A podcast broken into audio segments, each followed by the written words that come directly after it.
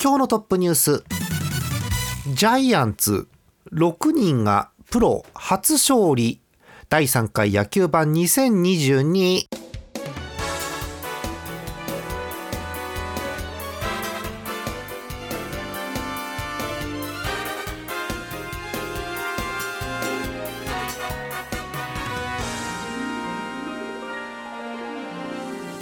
月2日、えー、平日平日でございます。月曜日の夜です。皆さんこんばんはジャーマネです。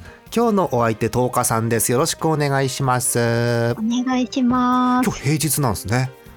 今日は平日なんですね。ゴールデンウィークの狭間っていう感じでございますけれどもよろしくお願いします。はいお願いします。さあトップニュースです。えー、10日さんご存知なんでしょうか？ジャイアンツ6人がプロ初勝利あのそういえばそんなニュースがあったなとちょっと最近の 試合で なるほど。忘れ去っていましたね。ね他にもいろんな記録まあ期間中にはあったんですけれども今日はこれをピックアップしてみました。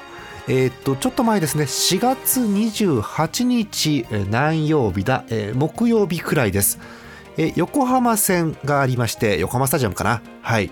えそこでねえっとわかんないんだけど山崎ってピッチャーがいんの？はいそうですね、えー、2年目だったかな。あそうなんだ、はい、えー、あ濁らないんだ。山崎伊織投手。あそうなんだ。はい、えー、が勝ち星を挙げましてえこれをもってジャイアンツ4月まで開幕から4月まででえプロ初勝利初勝利じゃないですよ。プロ初勝利が6人だそうです。へえへえちなみに名前のリストをちょっと見たんで見てみるんですけどえっ、ー、と、えー、堀田健信投手、はい、戸田夏樹投手。えー、あとは赤星雄二投手、えー、あと登録名大勢、うん、えー、あとこれは平内って読むんだね。平内と書いてねそうなんですよね、えー、平内龍太投手背番号11いい番号をもらったねドラフト1位、はい、えー、そして今回の山崎伊織投手このピッチャーも19番ということで。はい、えー、いい番号をもらっております、えー、この6人が、えー、プロ初勝利ということでございます。こんなんってある？なんかねあのそう調子がこの時は良かった。うん。だってもちろんプロ初勝利なんてみんな若いんですよ。え堀田が20、うん、戸田が21赤星が22大勢も22平内が23山崎が23ということで若いみんな、はい、いわゆるちょっと古めかしい言葉でありますけどいわゆるヤングジャイアンツがね躍動しているかなという感じがしますよね。うん、えー、でこれが、えー、巨人の球団内では、えー、最多タイなんですって4月中に6人プロ初勝利っていうのが。でタイタイってどういうことっていう話なんですけどあの10年前にも実は同じようなケースがありまして、えー、2012年6人が4月までにあごめん4月までじゃないわ。えっと1シーズン内要は1年間で6人がプロ初勝利ってことは実はあるみたいで、うん、でその6人が、えー、星野高木京介、はい。はい、え田原え小山かな、うん、うん、あ笠原。そんでもって宮国。ああその頃。その頃。その頃らしいんですよ。そうなのよ。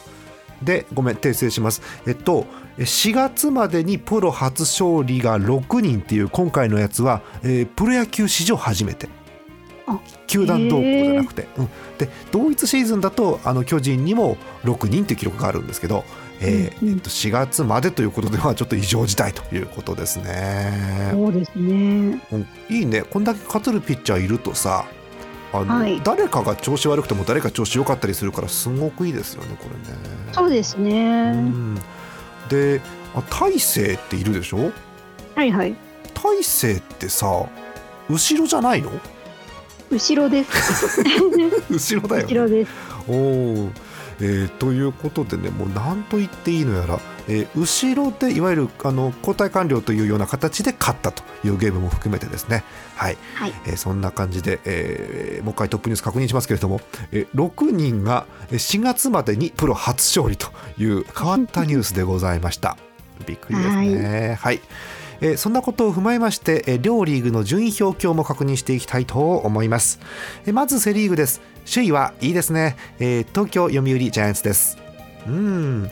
20勝12敗。なんと貯金が8つ。やったえ2位です。2位がえ東京ヤクルトスワローズ。え15勝12敗。貯金3つ。順調ですね。いいですね、はい。え3位が広島カープですよえ16勝13敗同じく貯金3つなんですが勝利図でそんな感じになっています。はい。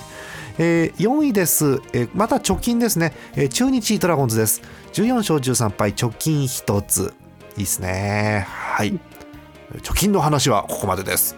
はい、えー 5位に行きましょう。横浜 d n a ベイスターズです、えー10勝15敗借金5つ。厳しいね。うん頑張ってほしい、えーそして最下位、えーちょっとずつ勝ち星は増えてきていますがまだ辛い辛い、えー阪神タイガースです、えー10勝20敗、えー借金10個あー。ただ勝率が3割3分3厘まで上がりました。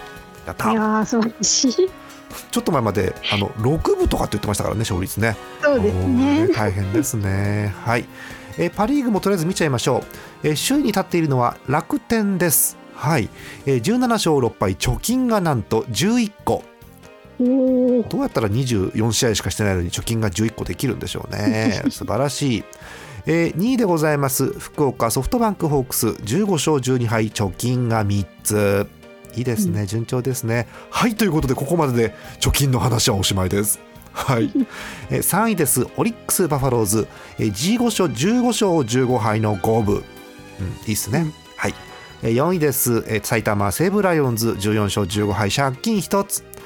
5位、え千葉ロッテマリーンズ11勝15敗借金4つ、えそして、え最後は北海道のチームです、えー10勝19敗借金9つです。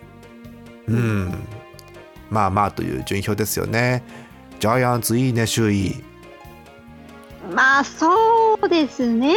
うんそうね。まあ星がいいような悪いようなそうね。な内容までしっかり見ちゃうといろいろんな思うことあるわけですけれども。そう。うん。まああのうん。ジャイアンツらしいねそのホームランパッパンパッカンもホームランいっぱい打って。そうそう、まあはい多少取られてもみたいなゲームなんですけどただ言うほどね巨人別に失点多いわけでもないんだよねこれね、うん。そうそう。あの消化試合数が多いから。多いのもありますね。うんだ気になるのがさエラーちょっと多くない？そうですね。エラーもトップ。エラーもトップ。はい、ちょっと試合数で割ったらどうなるか分かりませんけどちょっとエラーが目立つかななんていうジャイアンツですね。うん、セ・リーグあと見てて数字がへーって思うところとしては、うん。えー最下位の阪神。あのピッチャーそこまで悪くないですよ。うん、やっぱ打撃がちょっとね不調かなっていう部分がうん。数字からは見えますかね。うん。まあそのなかなか長打が多く出ない分、えー、とどうにか盗塁でって足を使った野球でっていうのは見えるんですけれども、うん。厳しい方頑張ってほしいですけどね。はい。えパ・リーグ見るとやっぱ圧巻なのはね楽天のエラーがほぼほぼない。あそう本当だ。一桁。素晴らしいですね。24試合でエラー4つって本当これすごいですね。6試合見て1回くらいしかエラー見ないってことでしょ？やばいねこれね。それとあともう一個やばいのが5位ロッテの防御率。うんすご1い、点台よ。1.8? うん、それで5位ってうんねえ。まああの出入りが少ない感じの野球なんでしょうね。なんと言いますかね。こうね。おー。節約そう節約ではなくてまあなかなかこうてなヒットが多く出てないというか得点がないという感じなんですね、ただまあ盗塁数えらい多いのでロッテは。そうですね、はい。こう夏とかに入ってきて相手チームが疲れてくるとこういう野球はかなり効いてきますからね、えーうん。まあいつの間にかロッテいつの間にかこう3位とかに上がりますよ急にね、はい、そんな感じがしております。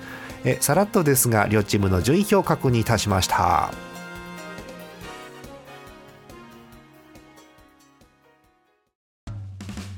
イオシスのウェブラジオポータルサイトはいてない .com はそこそこの頻度で番組配信中。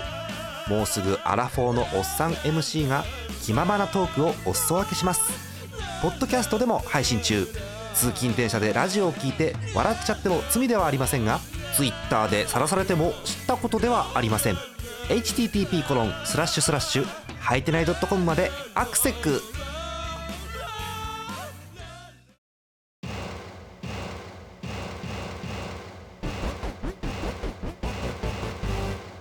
え後半お便りご紹介していきましょう。まず1通目です。え東京都ラジオネームすみとさん楽天ファンの方です。ありがとうございます。はい。えジャーマルさん、東花さん、こんばんは、すみとでございます。今年も無事プロ野球が開幕、そして野球版もスタートということで、またスマホの速報に一喜一憂する時期が来て嬉しい限りです。えーさて、え開幕して3週間経ち、これ4月にいただいたお便りですね。はい。え我らが楽天イーグルスの近況をと思ったのですが、コロナの影響でいくつか試合が中止になり、あ、そうですね。うん4月9日を最後にえ投稿する今日まで試合がなくえシーズン中に試合自体が中6日空くという異常事態です。あらそう。選手に感染者が出た以上仕方ないことですが他のチームの熱戦を指をくわえて見ているしかできない状況が何とももどかしいです。え野球盤で語る内容もないですしかっこなき。あなるほどね、うん。えー明日4月16日16日ですね。はい。からようやく再開しかも離脱した則本に代わり前回見事なピッチングを見せた涌井さんが先発とのことで、えー選手同様こちらも気を取り直して応援頑張りたいと思います、えー前回の涌井さんの負けはノーカンノーカンって書いてあるんですけど、えー涌井さんの負けかっこえーソフトバンク相手に6回1安打1失点で負け投手。あらららららららはい、えーということでぜひこれは同感ということでいいんじゃないでしょうかね。はい、えーそんな住戸さんからのお便りですそうね。ちょうどこの野球盤と野球盤の狭間にそういったこともあったりしながらですね。はい、えーでも楽天今首位でしょ？そうですよね。いいよねすごくね。あのこう中6日空くというのをどう捉えるかですよね結局ね。うんあのジャイアンツってそこそこ今いいじゃないですか調子自体は。まそうですね。はい。あ、うん、だから休み空いてほしくないんですよ。このまま行きたいんですよ。うん。もうハムはもうもういいんじゃない休み入ってもハムはもう。なんかねそんなことを思ってますけどね。はい。ありがとうございます。いいいい楽天情報でしたね。そうですね。やっぱどうしても今年もねある程度コロナとは付き合っていかなきゃいけないのかなという気も私はしております。うん。うん。まあうまく対応していくしかないということですね。はい。えー続いていきましょう。短めのいきましょうか、えー秋田県ぬるぽうしょうさんヤクルトファンの方です。ありがとうございます。ありがとうございます。2行。あれおかしいよ。スワローズ戦が3試合中止になったら2位になってるんだよね。って書いてありますけど。これね本当なんですよ。あのヤクルトがねえ昨日のゲーム神宮だったんで雨で中止になったんです、うん。昨日ってあれですか？関東雨だったんですか？東花さんそうですね。雨降ってますあそうね。なんだね。うん、えということがあって、えーこれでね、えっと、なんか今年4回目くらいの中止らしいんですけど、えー2位のねカープかな？があの試合があって負けたそうで、えーっとヤクルトが3位から2位に上がったっていう、うんあの雨だっつってあの野球テレビで見てたら順位が上がったってやつですよね。まあね相手があることですからねこればっかりはそういうこともあるかなと思うんですけどね。うんあの雨って正直ジャイアンツそんなんないじゃないですか雨で中止って言う歌ってそうですね。やっぱドーム戦が多いのでうん、それこそヤクルトと阪神そうでしょう。ね、ヤクルト阪神あと広島もそうですかね屋根がないとこあ、ろでいうとね。そうですね。そうですね。そういうとこでやるとどうしても中止というゲームがあったりするんですけれども、えー例えば梅雨時期の神宮とかね、うん。そうですね。それありますよね。うん。えですけれどもやっぱこう雨になるとあれみたいですね。あのもう聞く話でしかないから分かんないですけどやっぱピッチャーって調整難しいみたいですね。うん。辛いですね。ね。なんか、あのー試合自体がこう、なくなったり、うん。まあ、続行だったりもそうですけど、中断とか入るとね、結構大変そうですよ大ね。変そう、うん、中断だとね肩冷えるのかなやっぱりね。すごく難しい感じしますし。うん。あと全然関係ないですけど頑張って話をいっぱいつないでる実況席大変そうですよねあれね。そうそうそう。そうそうそう。すごく大変な感じがしますよね。うんはい、今年もまあ雨のゲームあったりすると思うんでそういったところも含めてね、まあ、あの野球中継の一部ということで見ていこうかなと思っておりますよ。ありがとうございます。はい。え次行きましょう。群馬県ミスチャさんありがとうございます。ありがとうございます。年齢私は危機。こっちはすでに参拝して登録抹消された守護神の森ということでね。年齢じゃないですよもうこれね、はい、ソフトバンクファンの方ですジャーマネさん、東岡さんいらっしゃいましたらゲストさんこんばんは。関東のホークスファンミスチャです。開幕8連勝とは何だったのかと言わんばかりのジェットコースター。あっという間の首位陥落でした。うん。まあそれ以上に楽天が強いですね。特に好調なのはなぜかジャーマネさんがよく知っているかもしれない西川選手。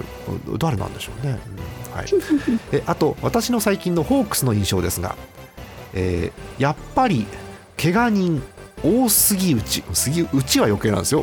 やっぱ怪我人多すぎ打ちじゃないんですよ。ええ昨年の僅差に弱いホークスがまだまだ残っている気がします。やはり鍵になりそうなのはえ今年も交流戦ですかね。うん。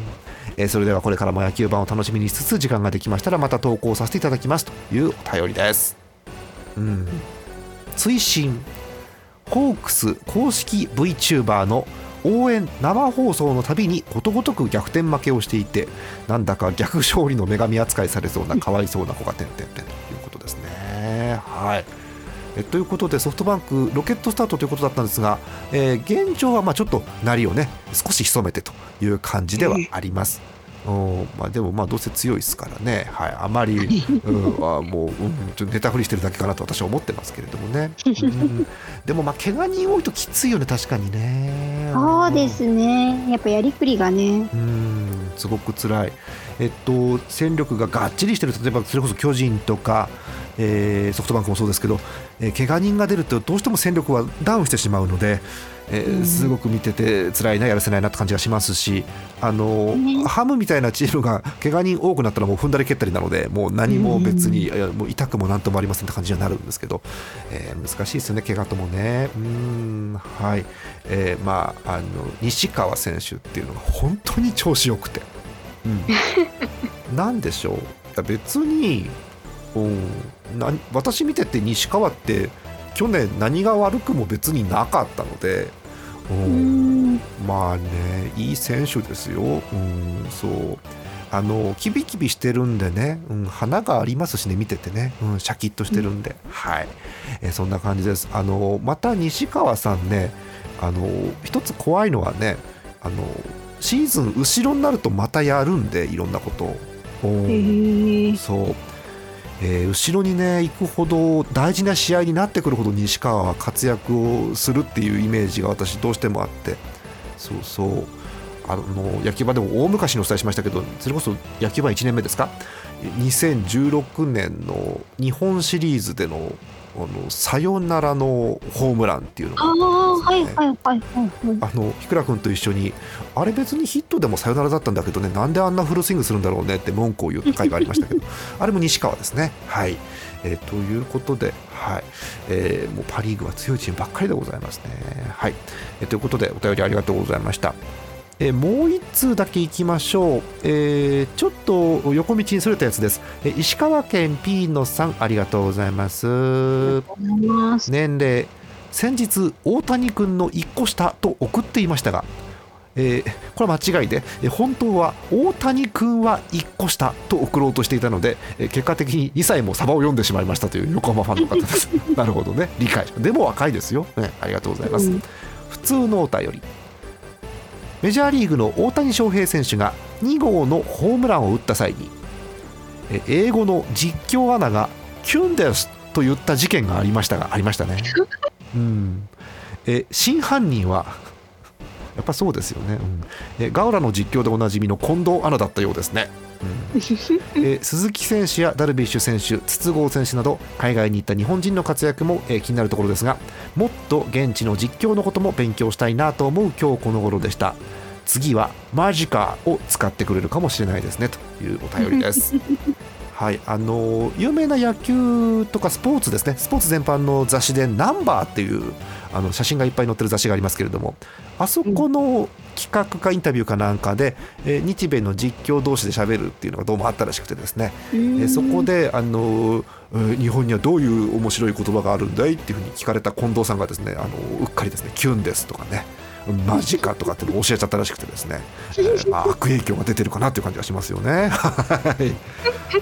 まあ、あの近藤さんがもともとあのメジャーの方のいわゆる営業実況を少し持ってこようっていうのがあったりするもんですから、それに対応してということですよね。うん。もともと近藤アナってアメフトなんだけどねそもそもね。そうなんですね。アメフトから野球に。そうもともとアメフトの選手なんですよ。確か。プレイヤーの方なんプレイヤーの方だったんですけど、えっと、プレイヤー辞めてでもやっぱ関わりたいっていうんでアメフトの実況をやってその流れで野球もというようなことですね、へー。うん。今でも、えっと、それこそジータスかな？ジータスでアメフトの実況なんかたまにやりますけどあれ近藤さん出てますんで、えー。えーとてもなんでしょう和風とはちょっと対極的な感じの、えーアメリカンな実況が聞けるかなという感じはしておりますよ。はいえー相変わらずね近藤さんも癖強なんであの皆さんの中にはこう好き嫌い賛否両論あると思うんですけどもね、はい、えー個人的には私は好きです。はい。えー最近ではねあの YouTube であの一番日本で一番うるさいんじゃないかっていう解説者岩本勉さんがいますけれども、ははいいはいはい。あの居酒屋解説というふうに揶揄されますけれどよくね、はい、え岩本さんと近藤さんであの YouTube でラジオっぽい喋りをするっていうなんかねそんなことを始めてたりして、うん面白そうそうもうね。おじさんたちがどんどん YouTube 入ってきちゃってるからね。うんもう YouTube もだんだんおじさんメディアになってるかなという気もします。はい、えということでメジャーも注目です。えお便り以上です。はい、え楽しい時間はここまでということでございますけれども、はい。えとりあえず、えーお互いの推しのチームの話残り時間でしていきましょう。えジャイアンツです。うん強いね結構ね。強うん。いそうですね。ちょっとここ3日間ぐらいの記憶がちょっとあれなんであれあれ？あれ、うん。強いのかな？そうですね。相変わらず吉川君良くない？吉川はそうあてかうんそんなにそう何かが悪いっていうほど悪うんくないですね、後ろのピッチャーがちょっとっていう感じなるですほどね。今ちょ吉川君をはじめにして。うん、いいですいいねですよね。本当に私いろんなちょっと数字,、まあ、数字眺めてるんですけど吉川がいまだにずっとでも吉川1番だよね確かね。今年ね。一番ですね。1はい、番で3割3分くらいまだ打ってるっつうのよ。うん。全然いいっすよね。でえ岡本もう10本打ったの？早くない？打ちました。えっ、と32試合で10本。40本ペース？すごいね。そうですねこのままいけば。いいよね。うん。えー、で多分どっちかというとピッチャーどうするっていうところが多分あって。そうですね。今勝ち頭誰？誰だ？勝ち頭はシューメーカーかあベンツかな？ああメルセデスか。はい。確かにメルセデス今4勝って数字出てますね。はじゃあ多分ベンツだな。はい確認します、えー勝ち数ジャイアンツ勝ち数です。メルセデスが、えー勝ち頭で4つ、えー菅野と戸郷が3つ、えー赤星が2つですって。うーん。はあなるほどね。となると、えっと、菅野と戸郷があの3勝1人なんですけどやや不調、やや不調。うん、防御率見ても普段の2人じゃないなって感じはしますよね。そうですね。うんそうシューメーカーとかいるんだよね。そうそうそうそう。そうなんですそうなんですよ。すげえな。コーチみたいな番号だな。99番あそそうう。そえおもろ。えー。これで先発で出てきますからね。ね、すごいよね。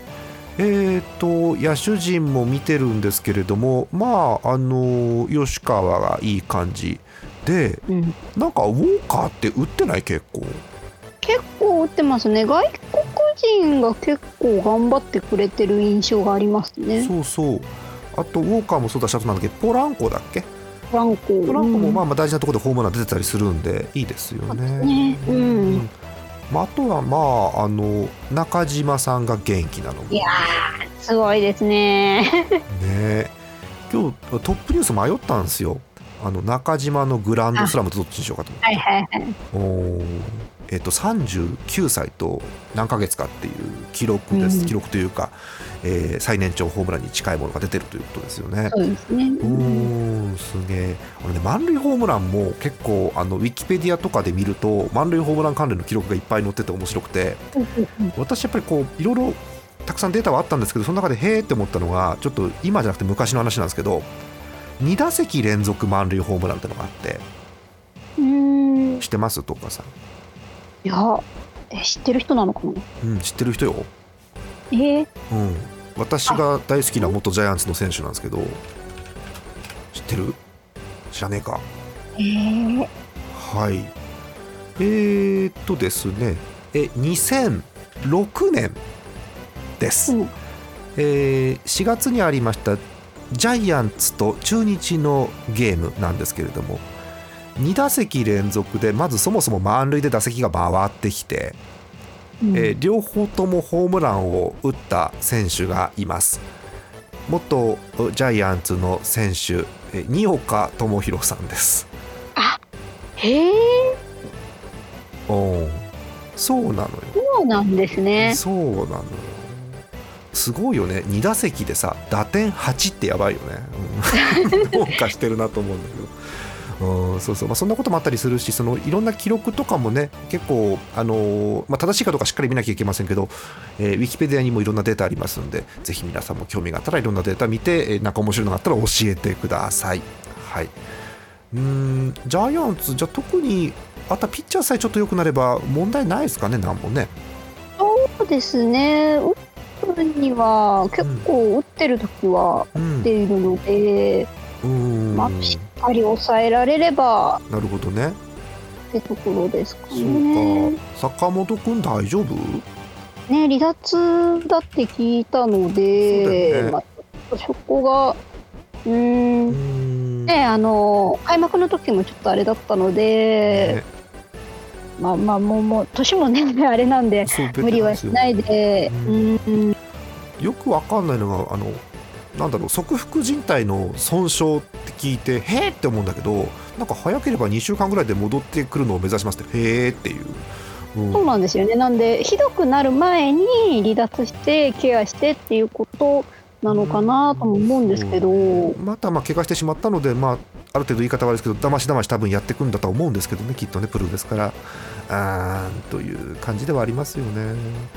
えーちなみにねちょっと今日はいろんなあのよその、えー資料とかデータとか見ながら話していくんですけど、えっとはい。皆さんご存知でしょうか？あの私もよく分かってないんですけど、えーこういうサイトがありまして、えっと、スタメンデータベース。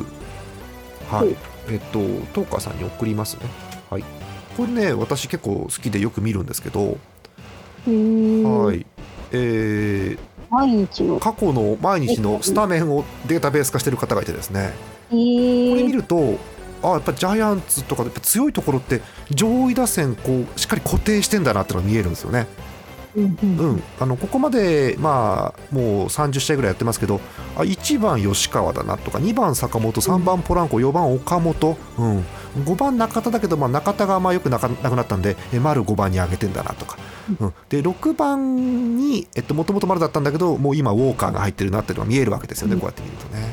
そうそうそうそう非常に面白いなと思ったりするわけですけどトカさんこれ見て何か思うことってあります？そうですね。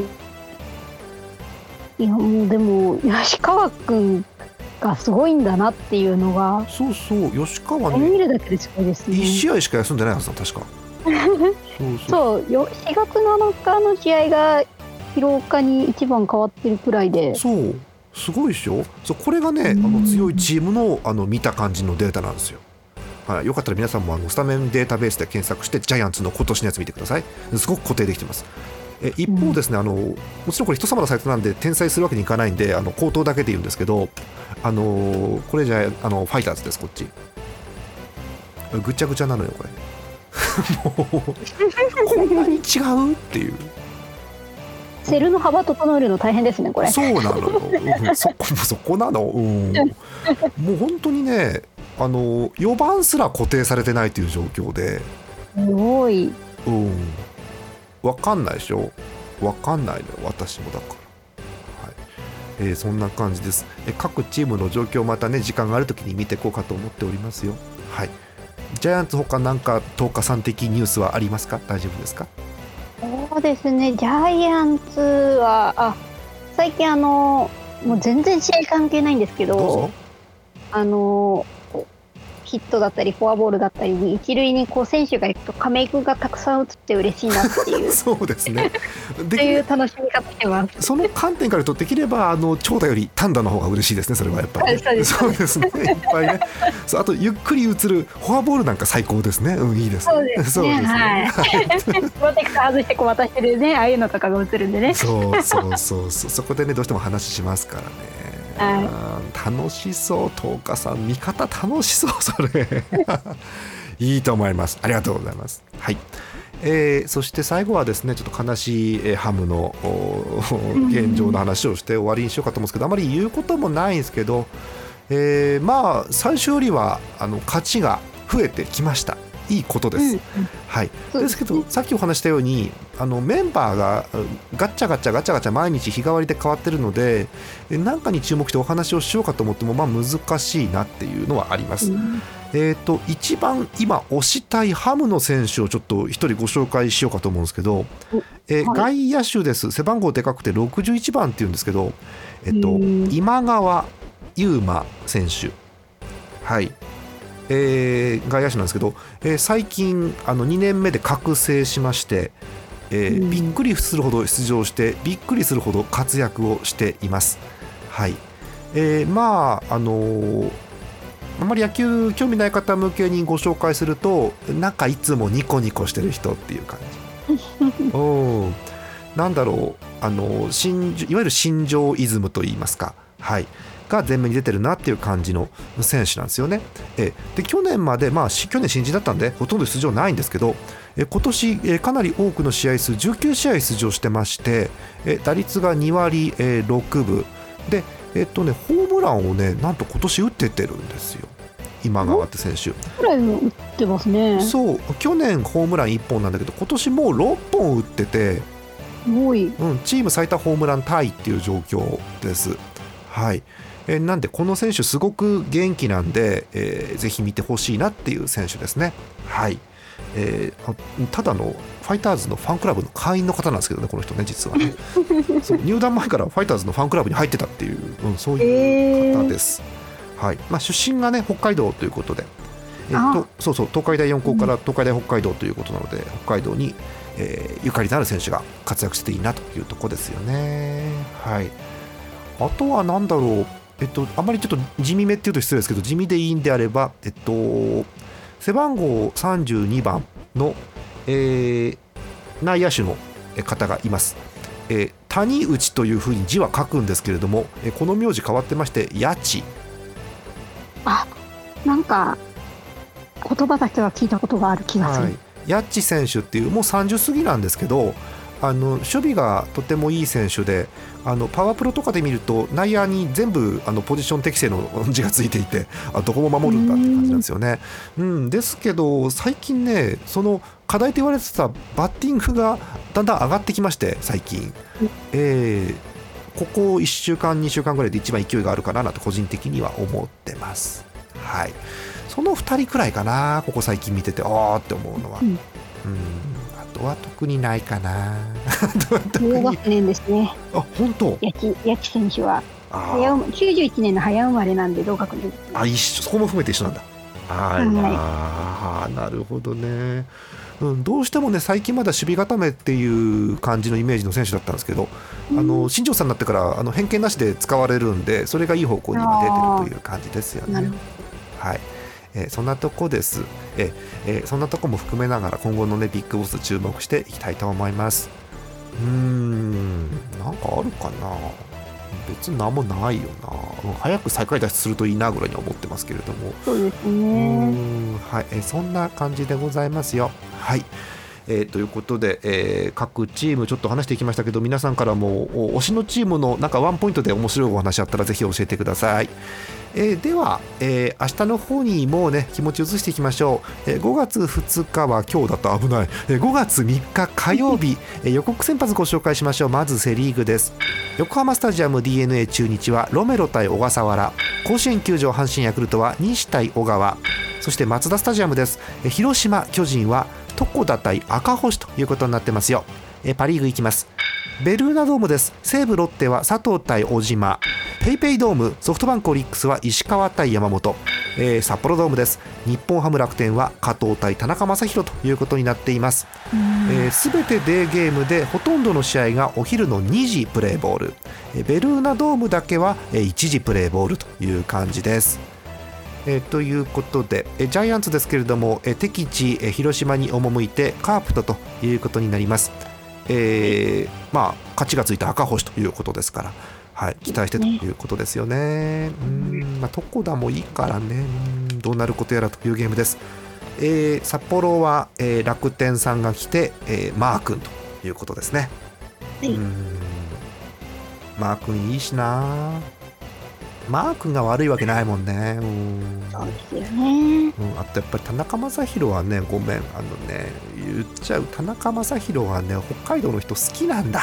そうですよね。それはもうしょうがないですよね。うん、そう高校の頃のね印象があってね、おなんならなんならみんなマー君を応援してて斎藤佑樹は敵だったんだから本当は。うん、そうそうそう 大昔ですけどね。確かに。そうなんですよ。はいえー、ということで、まあ、田中将大投手のピッチングに期待せずですね日ハムはあのスルッとあの1安打、2安打で勝ったらいいなという感じです。まあ、ピッチャー加藤なんでなくはないかなっていうあのロースコアのゲームはなくはないかなっていう感じはしますんでちょっとちょっとほんのちょっとだけ期待して見ていこうかと思いますよ。え野球版では皆さんからのお便り引き続きお待ちしております。えジャーマネドットコムの野球版特設特攻フォームの方から送ってください。たくさんのお便りお待ちしております。えー、もう30試合ぐらい経過という感じになりまして、えー、次回の野球版、えー、おそらく3週間後の、えー、今月20あもう5月なんだ、えー、今月23日の月曜日予定しております。24日から交流戦だって。あらわあっという間に交流戦。早いのよねはいえ今年はあの もうあのかなり昔の言葉ですけどオリンピックブレイクもございませんので、え通常通りシーズンが進んでいくということになります。パンパンに詰まってるんですね。そうですもちろんそうですよ本当そうですパンパンに詰まってる感じです。えー、ですのでなんだろうあのかじかむ手をあれしながら冬にやるということもないと思いますから はい、えー、なので、え今年はそんなスケジュールもちょっと見つつねやっていきたいと思いますよ。はい、えー、ということで今日はお開きです。本日のおたあ本日のお便りじゃない。え本日のお相手ジャーマネット。演舞のトカでした。また次回です。おやすみなさい